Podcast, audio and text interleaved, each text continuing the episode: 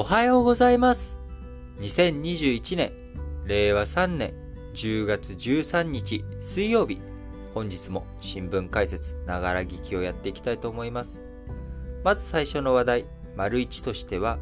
自民党の衆議院選挙に向けた公約、こちらが発表されました。新型コロナウイルス対策をめぐる政府権限の強化や経済安全保障の拡充に向けた法整備などを書き込んだということで、えー、まあ岸田文雄首相だけではなく、総裁選に出た各候補の主張とかですね、あるいは前菅政権、えー、前々政権である安倍政権からの流れを踏まえたものというふうになっており、まあ、非常に相場的な内容になっているかなと思います。えー、まずですね、えー、岸田首相が重視する成長と分配、えー、こちらについては賃上げした企業への税優遇や児童手当の強化など、えー、こういったものが列挙されたということになります。えー、また長期的な視点での経営、これを促すためにですね、えー、この前あの日経新聞の社説で反対だというふうに言っていた四半期開示の見直し、こちらも記載に織り込んだということになっております。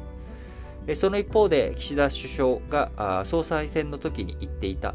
令和版所得倍増や金融所得課税、こちらの方については入らなかったということになります。まあ、令和版所得倍増についてはですね、やはり具体的にどうするのと、おー岸田文雄さんの派閥である宏池会のもともと大元の祖である、えー、池田隼人首相、えー、この人がね、所得倍増計画ということを、えー、謳ったわけですが、まあ、そもそも、えー、所得倍増計画というけど、別に計画があったわけじゃなくて、そもそも経済が伸びている状況、黙ってても所得は倍増する、えー、そういった状況について所得倍増っていう言葉を織り込んで、さあみんな豊かになっていくぞという、まあ、こういったものだったというのが、まあ、昭和の所得倍増計画だったわけですが、えー、令和のこのねご時世において所得倍増をするといっても、じゃあ経済がね伸びていかない中どうやるのと、結局経済を成長させなきゃ始まらないじゃないのという、まあ、こういった指摘、まあ、現実的に踏まえるとですね、えー、成長戦略、これをどういうふうに織り込んでいくのかというところに注力せざるを得ないのかなと。金融所得課税については、やはり、えー、もう株価がね、えー、これが強化されるかもしれないということで、だだ下がりになってしまった。あ、ここの部分なんとか食い止めなきゃということで、金融所得課税についてはまあ見直しをするということ。こちらもね、新聞解説、ながら聞きで、えー、過去お伝えしてきた通りということになっております。えー、岸田文雄総理の、ね、主張としては、あ、まあ、そういったところが織り込まれたり織り込まれなかったりということですが、えー、高市氏、えー、高市早苗さんが、まあ、政調会長として党の公約を取りまとめたわけですけれども、えー、高市政調会長、こちらについては看板政策である危機管理投資、えー、こちらが採用され、えー、創薬力の強化や防災へのインフラ投資、こちらが掲げられたということになります。また総裁選でいち早くですね、岸田さん支持を打ち出して、総裁選後には幹事長となった甘利さんについては、経済安全保障推進法、こちらの制定を唱え、企業に戦略物資の国内生産を促す税減や財政支援、こういったものを織り込んだということになります。またですね、安倍前々首相の経済政策であるアベノミクスのさんぼんの矢、金融緩和、機動的な財政出動、成長戦略、このみっつに関して総動員して成長軌道に乗せるということも言明しており、新型コロナ対策については菅前政権からの問題意識を引き継いで、病床確保や人流抑制へ行政がより強い権限を持てるための法改正を掲げるということで、もう、まあ、みんなが言っていることを全部織り込んでいったということになります。えさらに、えー、自民党の保守派の意識も、ね、伺って、えー、ミサイル防衛については、相手領域内で弾道ミサイル等を阻止する能力の保有を含め抑止力を向上させるということで、敵基地攻撃能力の保有が選択肢になり得る文言が入っており、えー、ティーピーピー に関しては台湾の加盟申請を歓迎、選択的夫婦別姓に関しては原案にあった具体的な制度の在り方についてさらに検討を進めるという文言については削り、えー、市えー、氏ですね。氏を改めることによる不利益をさらに解消との表現は残したということで、まあ、保守派にもこういい顔をするというような内容になっており、これ全部やろうとしたらですね、財源どうなるんだと、えー、そして全部やろうとしたらあの政治日程どうなるんだということで、もうなんかあすごいいい公約だなと個人的にはあ思ってしまいますね。まあ、新型コロナ対策と成長分配、えー、外交安保、経済安全保障ということで、まあ、主要なところをしっかりとやっていくということ、えー、これ非常に大切なところですけれども、まあ、財源どうするのと、えー、経済対策当然やっていくわけなので、経済対策も対応していくとなると、まあ、これは財源がね、非常に大変なことになるなというふうな印象を思うわけですよ。はい。なので、まあ、もちろん、あのー、自民党の公約だけじゃなく、立憲民主党の公約もね、あのー、減税、えー、というものを非常に強く打ち出しているわけですから、まあ、それも財源どうするのということで、やっぱり何かをやるっていうふうにしたときには、お金をどういうふうに手当てするのか。まあ、これがね、大切だっていうのは別に、えー、民間や我々の生活だけでなく、えー、このね、えー、国というところにおいても、やっぱりお金、財源をどうするのというところは非常に重要なポイントになってきます。えー、そうなってくると、増税という議論をですね、封印して、えー、やるべきことを全てやっていくということが本当に現実的なのか、あ行政のスリム化、まあ、デジタル化、あそういったことをやっていきながら、まあ、行政をえー、スリム化していきながら、えー、財源についてもしっかりと検討して考えて議論を進めていくということが非常に重要になってくるんだろうなと思います。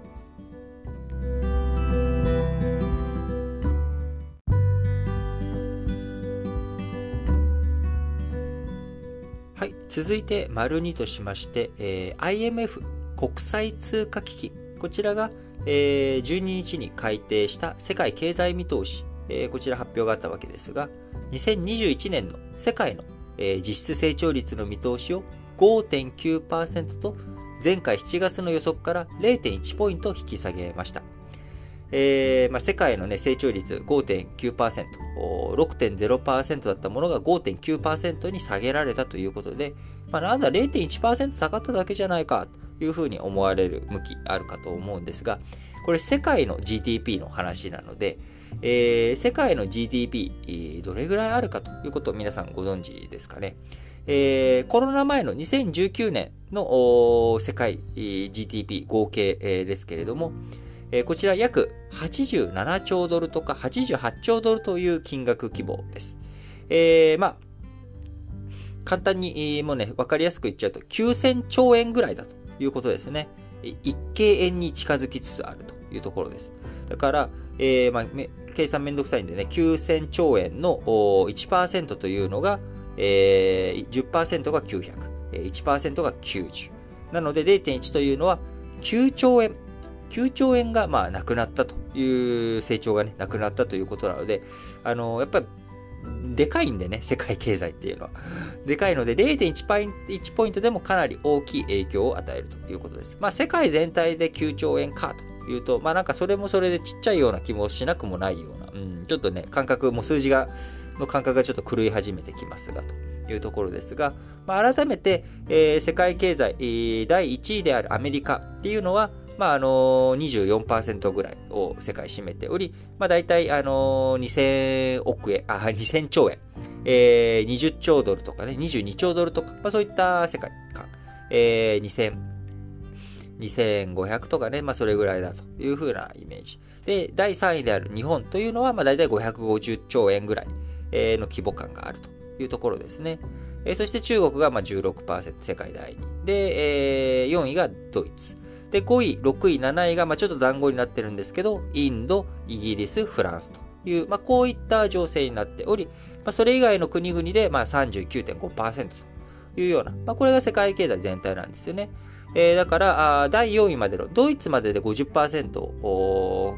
超えているというところで、よんかこくで世界の ジーディーピー の ごじゅっパーセント を占めているというのが、まあ今の世界経済のあり方ですけれども、なので、えー、今回の世界の成長率 ごてんきゅうパーセント に れいてんいちポイント下がったというところの背景にはですね、あの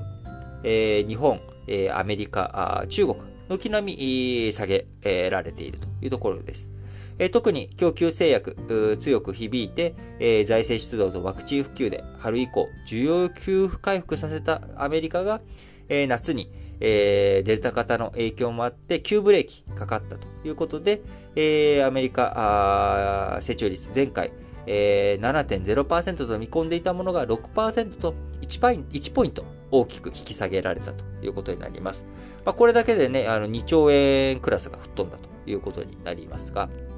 だいたいあの2000、えー、にせんちょうえんクラスなわけですからね、アメリカ。あ いちパーセント、あえ2000うん、だから 1, パ1ポイント、いちパーセント というと20、20か、にじゅう吹っ飛んだということにもなりますし、えー、日本はですね、れいてんよんポイント引き下げられてしまっており、まあ、逆にユーロ圏ではね、あの れいてんよんポイント高いというようなところもあり、まあ、でこぼこあり、あるわけですけれども、あの中国も不動産の懸念とかもあって、まあ、少し下げられてしまって、れいてんいちポイント下げられてしまっているということで、まあ、世界全体で見たときに れいてんいちポイントの引き下げということになっております。えー、やはりですね、今後どういうふうに見ていくかというところについては、えー、供給が制約されている、経済が思ったより回復してこない、えー、消費に弱さがあると。えー、でも原材料とかの値段は上がってしまっているということで、スタグフレーションが懸念されるというような状況になっております。また中国、えー、不動産部門の無秩序な債務再編、こちら アイエムエフ、えー、リスクに上げているということで、中国の恒大グループの経営危機、えー、このあたりについてもやはり注目注視していかなければいけないポイントなのかなと思います。えー、実際ね、えー、中国恒大グループについては、今回アメリカドル債の利払い、えー、再び見送りということで、くがつ以降さんかいめの利払いの見送りということになっており、えー、アメリカのね、えー、米ドル債については正式なデフォルト認定までさんじゅうにちかんの猶予期間があるということですが、あこのまんまだと本格的にデフォルトということになりかねないなっていき、リスク、可能性というものが高まってきているなというような状況です。えー、スタグフレーションについて先ほどね、あのー、言葉として挙げましたけれども、ご存知ない方もいると思うので簡単に言うと、えー、こうインフレ、えー、なんだけれども景気が悪いと。インフレがこう進んでいて、えー、そうなんだけど、景気は決して別に過熱していない、消費も盛り上がっていないという状況、えー、こうなってくるとですね、スタグフレーションという状態に、えー、もうあえいでいるというような状態になっていきます。まあ、このやっぱ原材料とか物の価格、供給制約から半導体とかそういったものの価格は上がっているだけど、えー、経済全体が回復してないので、えー、デフレの方向にもね、えー、行きかねないみたいな。なんかみんな物が高い値段だと買ってくれない。じゃあどこを削るんだっていう風になってくると、人件費を削らざるを得ない。えー、人件費を削るっていうことになると、結局消費が、あじゃあこんな高いもん買えないよってことで消費がさらに冷え込んでいくというようなね、まあ悪循環が予想されるというところで、まあ、その辺を防いでいくためにはやっぱり財政出動というもの、えー、政府がね、えー、公的な部分での お, お金を出していくということで、こう支えていかなきゃいけない。まあ、こんな構造がこう期待されるわけですけれども、やっぱりもう無秩序的にね、どんどん財政を拡大していくというのも、アメリカ、えー、大きな政府を嫌っている共和党、そして、えー、なかなかこう民主党の中も一枚岩になりきれないというところで、大方の財政出動については今あ再びね、アメリカのところでは議論が進んでおり、なかなか前向きに進んでいかないという状況、まあ、こういったこともあって、今経済、世界経済についてはですね、先行きちょっと不透明だなっていう状態になっているということ、まあ、それが アイエムエフ の予測のところにも織り込まれたということになっております。えー、まあね、世界のこの状況を見据えていくとですね、やっぱり、まあ、冬にかけて、この後コロナもどうなるか分からない、飲み薬とかね、いろいろと進んできており、アメリカの方では飲み薬のこう承認プロセス、えー、急いで承認してくれるプロセスに入ったりとかしてますし、えー、日本でも岸田さんがこの前、あのまあ、それの治験の様子を見に行ったりとかして、年内になんとか承認ができればというようなことを言ってますけれども、まあ、どうなるかは、ね、やっぱりちょっとわからないので、しばらくこう経済関係についてはあいつでもブレーキを踏める状態で、えー、様子を見ていくというのが個人としての、えー、正しいあり方なの、あの正しい、えー、備え方なのかなと思っています。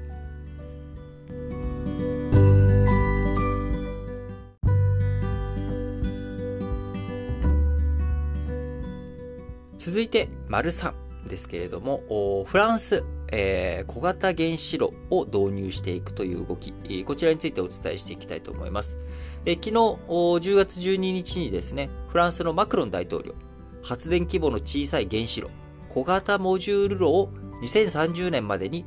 えー、フランス国内で複数導入すると発表しました。えー、これに向けてですね、約じゅうおくユーロ、約せんさんびゃくおくえんを投じていくということで、えー、この何のために、えー、発電規模の小さい原子炉を導入していくかというと、環境負荷の低い燃料として水素生産、えー、水素が原料として、えー、期待されている燃料として、ね、期待されているわけですが、この水素を作るためにはですね、えー、水を電気分解していく必要がある、えー、電気が必要だと。そもそも最初にその電気を作るために環境負荷の低いえー、原子炉、これをね、使って原子力を使うことによって、えー、脱炭素、えー、炭素を出さない形で、えー、水素を作っていく。まあ、こういったものをやっていく。えー、そしてフランスというのは世界でも有数の原子力発電大国ということもあるので、えー、原子力の強みを生かしていきたいと。えー、さんじゅうねんまでにグリーン水素、え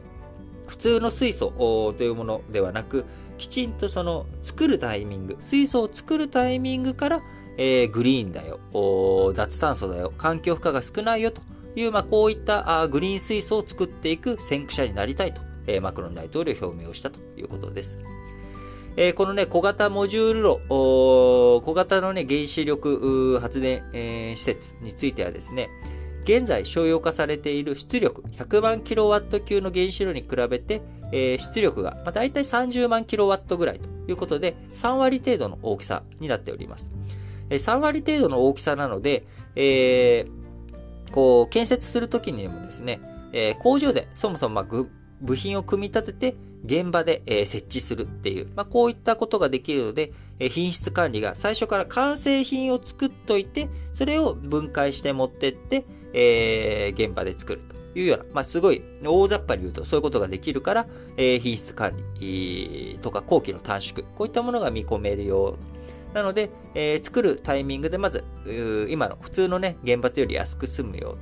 えー、しかもちっちゃいので熱を外に逃がしやすいし、えー、事故が起きてもですね、自然に冷却ができるよう、安全にできるよとか、あるいは、えー、ジーイー とか日立が作ってるやつはですね、この原子炉を地中に、えー、埋める方策、ちっちゃいからね、地中中に埋めちゃうと、えー、そうするとテロの攻撃とかこういった安全性、えー、確保できるよと。なので、えー、放射性物質とか、あこういったものをですね、環境に放出してしまうような、えーまあ、簡単に言うと福島の事故のようなあリスク、えー、こちらは低いというふうに見られていますが、ただ結局原子力発電所ということに変わりはないので、えー、そこからね、えー、使用済み燃料どうするのと、えー、どこに使用済みの燃料を、えー各あのー、入れるのと、処分するのと、え最終処分場がね、決まらない限りにおいては、結局問題、原子炉としての問題、原子力のどういうふうにそれをずっと使い続けるのという問題については、何も解決ができてないという点では一緒ということです。えー、日本でもですね、あのこうこれは日経新聞で、えー、自民党の甘利明幹事長、自民党の党本部で日経新聞のインタビューに昨日答えているんですが、その中で、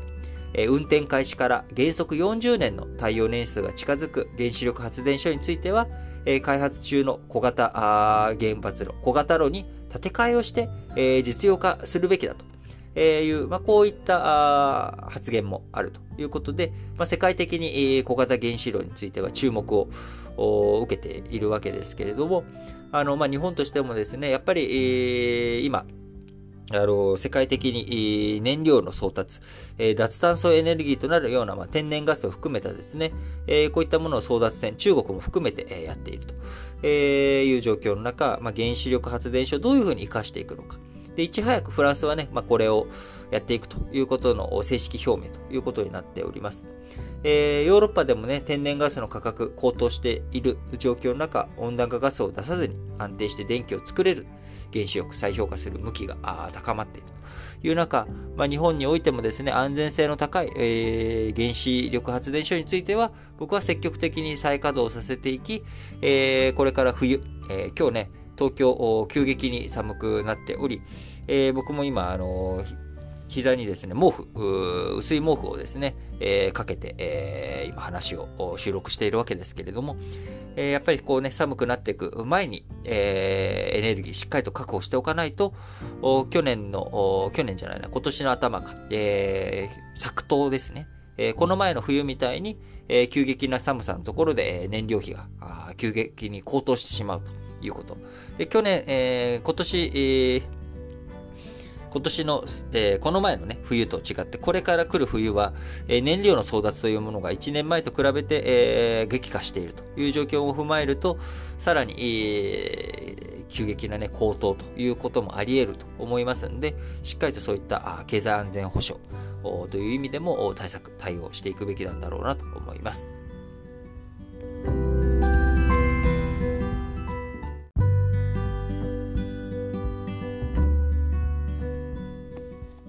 続いて、マルよんの話題としまして、えー、ジートゥエンティ の首脳がですね、えー、アフガニスタンに関しての協議をオンラインで開いたという内容になっております。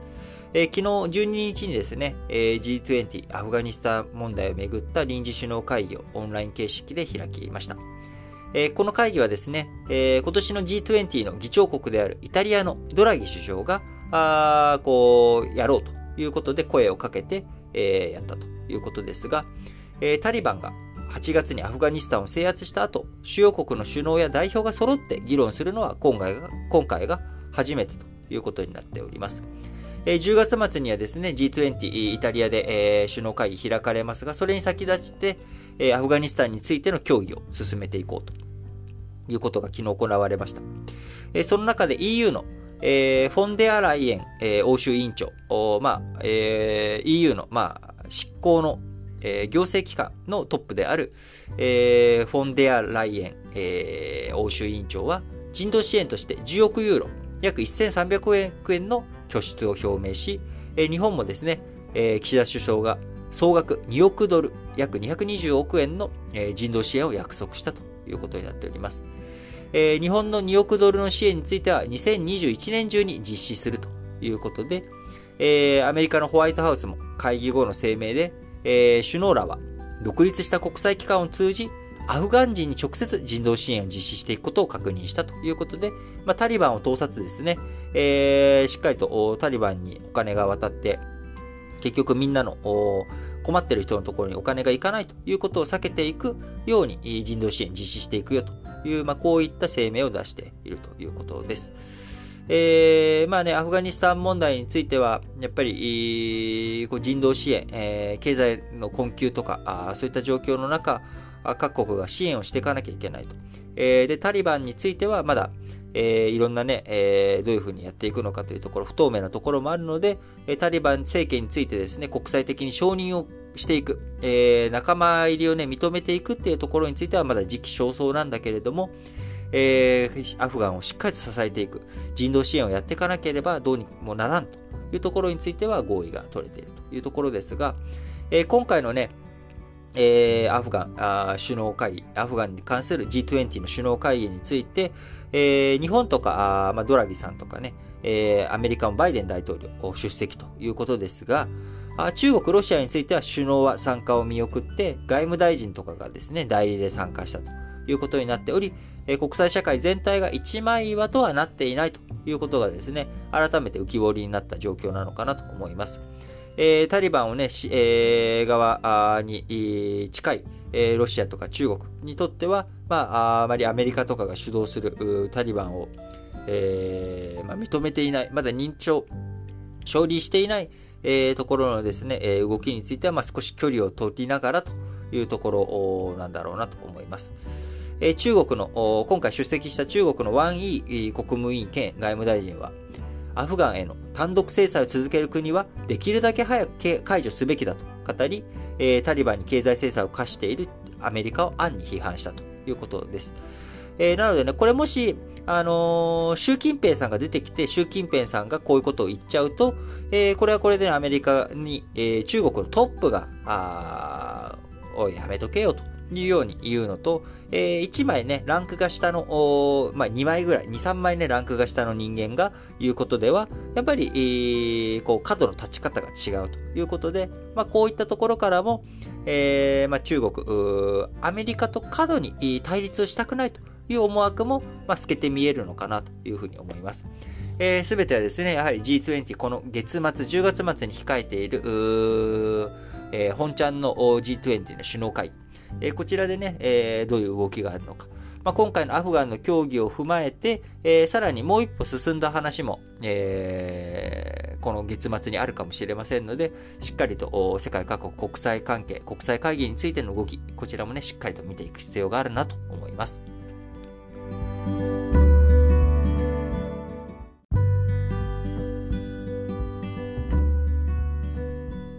はい。それでは本日も最後、主要ごしゅの社説を紹介して締めくくっていきたいと思います。えー、まず、朝日新聞です、えー。無国籍の子、実態つかみ、支援に動け。国籍は個人の権利の土台であり、アイデンティティの形成に深く関わる。日本も加盟する子供の権利条約は、国籍を得る権利を明記しており、問題の解消は政府の務めだ。大人も含め、無国籍者の実態を把握することがまず必要だということで、えー、無国籍、いろんなね、事情があって、えー、国籍を取得できていないという人。これ、えー、一言じゃなく日本においてもですね、えー、下手に、えー、子供が生まれて、えー、国籍、えー、出生届とか出してしまうと、えー、ディーブイ の被害者とか、とかね、離婚、えー、して、えー、そこで、えー、おと親のね、認知、向こうの方の、男性の方との関わりが出てきてしまうということを避けるべくというようなこともあったりとか、まあ、いろんな事情があって無国籍の子供が生じてしまっている。で、この無国籍の子供、それはまだ当然パスポートが作れなかったりとか、あのー、選挙権がもらえなかったりとかですね、あの非常に大きな制約を受けるというところにもなります。なんとかこういったものをしっかりと解消していくということで、えー、実態、えー、そもそも無国籍なので実態がつかみづらいというところもありますが、これをしっかりと掴んで支援に動いていくというし、し、えー、動き、えー、これは何もね、日本国内の日本国籍を本来得るべきなんだけれども、日本国籍がないということだけじゃなく、えー、他の外国籍のね、えー、お, お父さんお母さんの子供とかについてもしっかりと政府として支援を動いていってほしいなと思います。朝日新聞もう一本は最低法人税率国際協調へ大きな一歩と。ということで、これはね、この前から何度もお伝えしております。じゅうごパーセント の最低税率。こちらが国際合意が取れたということに関する朝日新聞ですが、国際協調が遅れていた税制の分野で共通税率が実現したことは歴史的な成果と言えよう。その通りだと思います。まあ、これは合意が取れたということだけがある種成果と言えるわけで、実際にはね、えー、日本とかドイツ さんじゅっパーセント 弱、アメリカとかは にじゅうはちパーセント、えー、こういった税率の中 じゅうごパーセント というのは、まあ、歯止めがかかったというだけであり、えー、ここからさらにじゃあどういうふうに上げていけるのかどうか、あその辺のね、議論、えー、まあ、上げることが正しいのかどうかも含めての議論だとは思いますけれども、あの、しっかりと、この国際合意を一つ、一里塚としてですね、次の、えー、二里塚、三里塚、えー、そして千里の道を歩んでいくということが大切なんだろうなと思います。えー、毎日新聞、日本の選択、自民党が公約発表、早くも霞む岸田カラーということで、まあ、総花的になっちゃったねということを丸一で、えー、お伝えしましたが、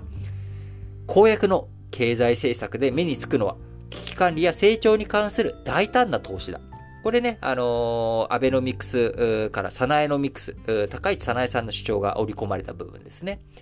金融緩和、擬動的な財政出動、成長戦略というアベノミクスのキーワードも残った。これでは二番煎じのようだということで、えー、毎日新聞、えー、岸田から出てないんでしょという社説になっております。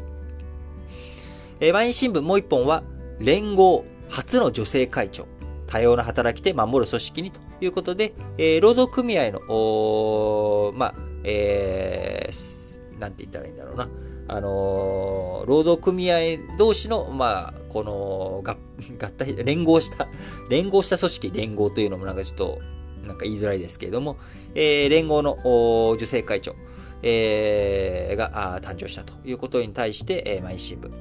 賃金交渉を主導し、労働者の待遇を改善するという労組の原点に立ち戻らなければならない。現場の声を運動に反映させられるかが焦点だ。えー、ずっとね、最近もう完成、えー、賃上げ、えー、安倍政権が賃上げしろと言ってはそれで、えー、賃上げなされていくというような労組主導ではなく、えー、官が、あ、政治が、えー、主導してしまっている。まあ、こういった状況、それはそれでね、まあ、賃上げなされるならいいかもしれないけれども、しっかりと現場の即した内容、そういった声もね、届けていく、えー、労組として、えー、労働者の待遇をどういうふうに改善させていくのか、これをね、改めて多様な働き手守る組織に連合を頑張ってくれという、まあ、毎日新聞の内容です。えー、産経新聞、えー、大津のいじめ自殺からじゅうねんということで、いじめ自殺じゅうねん、根絶につながる法改正を。いじめ問題は深刻なままである。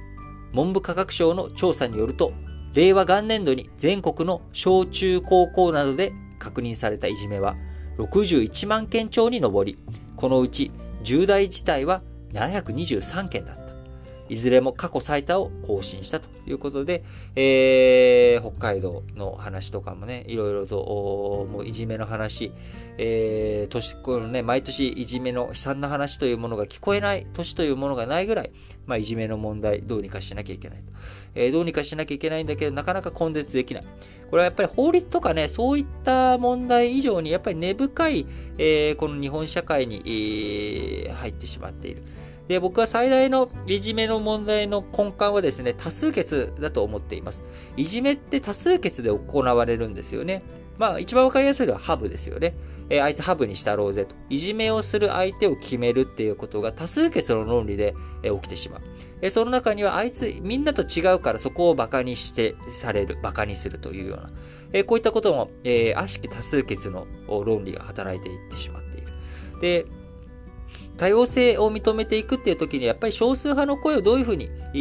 きちんと取り込んでいくのか、まあ、こういったことを、えー、教育現場だけじゃなく大人の社会もですね、えー、改めて、えー、自分たち、えー、どうして、えー、こういうふうに考えているんだろうということをね、立ち返る、これが大切なポイントなのかなと。えー、学校の先生が悪いとかね、えー、あるいはあ教育現場が悪いとか、あ子供の問題だというふうに、えー、やっぱりいじめの問題っていうのは僕は矮小化できる問題ではなく、社会全体で、えー、問題意識を抱えて、えー、しっかりと取り組んでいく必要のあることだと思っています。産経新聞もう一本は、米国の対中交渉、身勝手許す妥協は禁物だ。米中交渉の目的はあくまで中国の身勝手な振る舞いをやめさせることだ。重要なのは交渉そのものでなく成果である。ルール違反や人権無視の容認につながるような妥協は一切禁物であるということで、まあ、産経新聞やっぱりね、中国に対して物申すというところの姿勢、変わらない社説でございます。えー、読売新聞、新聞週刊、確かな情報を届ける使命と責任。コロナの流行を受けて、日本新聞協会が実施した調査では、新聞を信頼できると回答した人がメディアの中で最多のななわりに上った。新聞に寄せられる期待は大きいと受け止めているということで、やはり僕自身もですね、新聞というニュースソース、こちらは非常にこう信頼感を持って扱っています。ただ、もちろん信頼感を持って扱うにしても、その中身、内容、どういうふうなスタンスで書かれているのか。やっぱり、どんなものでもですね、ナチュラルなものはありません。やはり加工、人の手を通していく以上は、加工された情報になっていきます。まあ、そういったところで、えー、当然ね、切り取りとか言葉尻を大げさにとかっていうこと、まあ、いろんなところにある話です。それは別にニュースとか新聞だけじゃなく、えー、別にネットメディアとかでもね、起こる話であるわけですけれども、えー、その中で自分の中でどういうふうにリテラシーを高めて、えー、自分の中で取捨選択しながら、あ、時には嫌な情報とかね、えー、嫌な意見とかも噛み締めていって、あ、こういう見方もあるんだなというふうに自分の懐を広くしていくのか。これがね、やっぱり知識だけじゃなく、教養、知性、そういったものをね、輝かせていくためにも自分自身をどういうふうにレベルアップしていくのかが大切だなと思います。えー、読売新聞もう一本。地銀再編、金融サービス拡充につなげ。回復の見込めない事業から新ビジネスへの転換のほか、中小企業には難しいデジタル化や脱炭素への対応の手助けなど、企業のニーズを捉えながら金融サービスを提供していくことが大切だと、えー、いうことですね。えー、日経新聞にほん、えー、にほんいっぽんめ、タイ大洪水の教訓を生かせということで、えー、じゅうねんまえのタイの大洪水からあじゅうねんということになりますが、あ本当にね、僕じゅうねんまえ、えー、にせんじゅういちねんさんがつは日本で東日本大震災、えー、そしてはちがつにタイに赴任して、えー、その後じゅうがつにタイの大洪水ということで、えー、世界的にも注目を浴びたあ大きなあ災害、自然災害にですね、えーそのいちねんのうちににかい巡り合ったということで、もう忘れられない年なわけですけれども、そのタイの大洪水、日系企業たくさん集積しており、タイはね、アジアのデトロイトと言われてるぐらい、まあ、自動車産業もすごい力を持っているところですけれども、アジアが震源地となった供給網の寸断は最新の新型コロナウイルスの感染拡大でも起きた。生産集積の利点は捨てがたいが、日本企業は洪水やコロナ禍の経験を教訓に、調達先の分散化も合わせて供給網の再点検を進めたいということで、えー、一箇所にね、集中してバーッと持っていくっていうのはすごく効率がいいんだけど、そこがダメージを受けてしまうと一気に全部ダメになってしまう。えー、卵をね、一つのバスケットに入れるんじゃなくて分散させなさいという、まあ、投資の原則もあるわけですから、あ、これは何もね、株式投資とかそういった金融だけじゃなくて、えー、実際のメーカーとか、えー、サプライチェーンを構築する上でも大切な観点だなと改めて思います。えー、最後、テレワーク期に転勤制度を見直そう。転勤の効果として人材育成が挙げられる。ただ、えー、ある調査機関の調査結果によりますと、転勤後も仕事の内容や難易度に変化がなかった人のうち、ごわりじゃくが自分の能力もあまり変わらなかったと答えている。転居を伴わない部署の移動でも能力は高められるだろうということで、別に転勤がこう能力を開発じゃなくて仕事が変わるっていうところがポイントだよねということだと思います。えー、僕自身、まあ、あのタイに赴任したっていう話さっきしましたけれども、えー、もちろんね、異文化の中に飛び込んでいろいろ自分としては人間の幅が広がったなと感じる部分もありますが、やっぱ仕事内容がそもそも変わったっていうところ、まあ、ここが非常に大きなあところだったと思います。えーまあ、そう考えるとですね、必ずしも転勤って、まあ、人材育成にとってえプラスだよ、メリットあるよということな、僕自身もそれはあ経験者としてね、すごく感じたところなんですが、冷静に要素を因数分解していくと、まあ、仕事内容が変わったからっていうのが一番でかいんじゃないかなというところはあります。もちろん、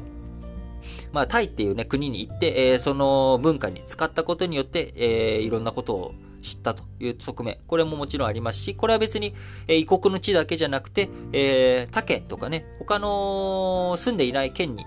行くことによって気づくことっていうのも当然あると思いますんで、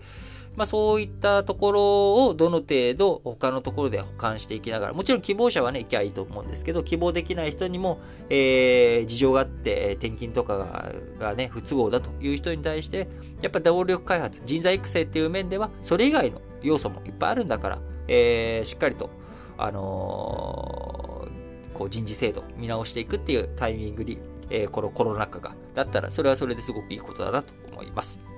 はい。えー、ということでですね、えー、本日も新聞解説ながら聞き、えー、やらせていただきましたが、番組からのお知らせです。えー、ラジオ歴史小話は、えー、本編の方でも新聞解説ながら聞きの方でも、皆様からの、えー、熱いお便り、応援メッセージ、そして質問などを募集しております。えー、質問はですね、何もニュースとか歴史の内容にかだか限らず、えー、皆様が日頃なんか悩んでることとか、まあ、悩んで悩みをね、別にリートに相談してもというふうに思われるかもしれませんが、何かあ人にはなかなか言えないけれども相談に乗ってほしいというようなこともありましたらですね、ぜひとも投稿していただければと思います。はい。えー、投稿先はですね、えー、各エピソードの概要欄、こちらに Google フォームのリンク貼ってございますので、そちらの方から投稿していただければとます。それでは皆さん、今日も元気にいってらっしゃい。